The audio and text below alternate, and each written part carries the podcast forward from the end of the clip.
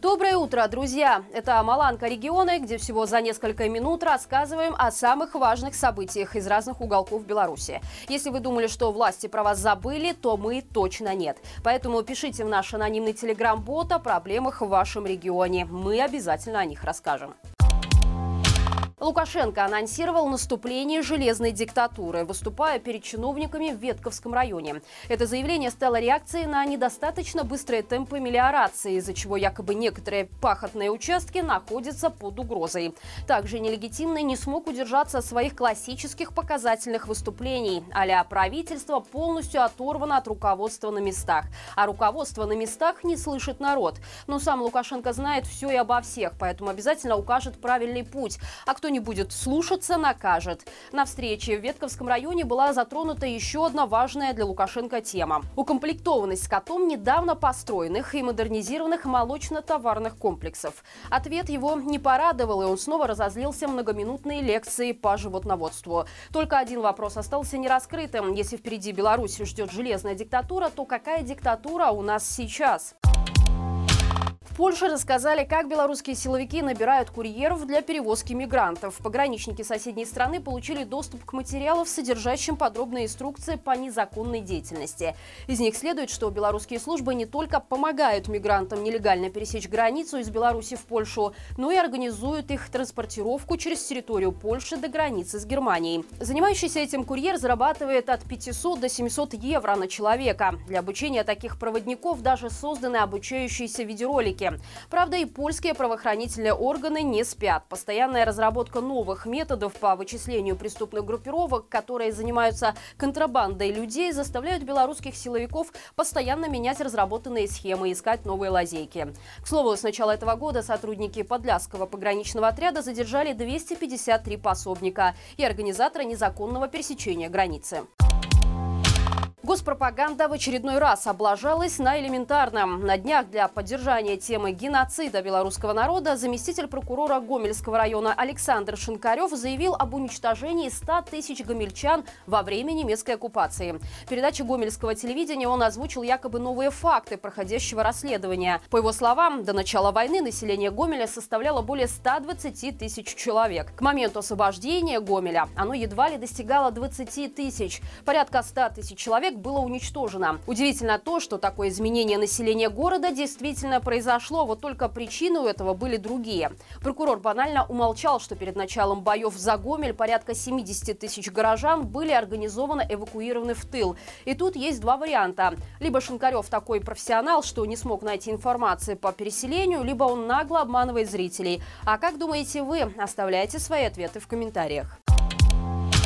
За две недели в Гомельской области изъяли из реализации более 1400 килограмм негодной пищевой продукции. Госсаннадзор выявил испорченную еду практически на всех объектах торговли, которые попали под мониторинг. 37% из них оказались системными нарушителями. Реализация продукции с истекшими сроками годности установлена на половине объектов. Еда с признаками порчи была примерно на 13% осмотренных точек. Условий хранения не придерживались в половине случаев. Большинство объектов, на которые которых выявлены нарушения, относятся к системе областного потребительского общества, но есть и представители частной формы собственности. По результатам мониторинга Госсаннадзором области на 22 торговых точках ограничен ассортимент реализуемой продукции. 38 объектов приостановлено на внеочередную уборку. Напомним, только за первый квартал нынешнего года Госсаннадзором области было изъято более 3,5 тонн недоброкачественной пищевой продукции.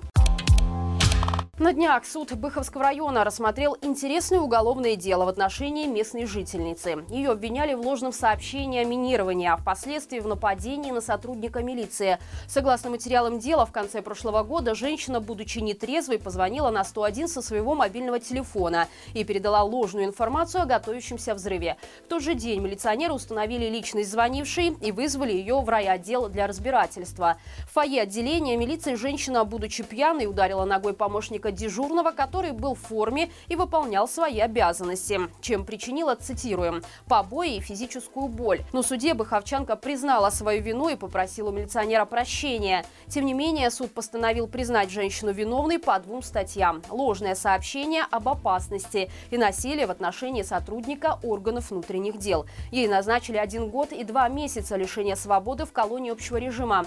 Напомним, ни одного уголовного дела в отношении милиции за побои и пытки над теми, кто просто захотел другой жизни, до сих пор заведено не было. Кричеве пройдет первый большой забег под названием «Опережая время». Проблема только в том, что, как говорят местные жители, в райцентре нет столько спортсменов, сколько должно бежать по заявленному регламенту. Общее количество участников забега – 2000 человек, а это примерно 10% населения города. Поэтому 12-13 мая в празднике придется поучаствовать предприятиям города в добровольно-принудительном порядке. По состоянию на сегодня дефицит спортсменов составляет 128 человек на 10-километровую дистанцию дистанцию, аж 1337 на дистанцию в 3 километра. Нужно пояснить, что мероприятие организует Белорусская Федерация легкой атлетики. Так как из-за санкций профессиональные спортсмены не могут участвовать в международных соревнованиях, власти придумывают свои. Причем участие платное. За 10 километров надо заплатить 35 рублей, а за 3 – 25. И если пара сотен профессионалов несет эти деньги, чтобы побороться за призовые места и денежный бонус, то остальные нужны исключительно для массовки и создания призового фонда.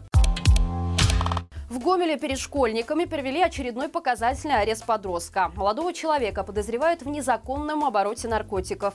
Парня вывели под конвоем в наручниках на сцену актового зала отделения милиции и долго допрашивали, заставляя каяться и соглашаться на сделку со следствием на глазах у находившихся там школьников.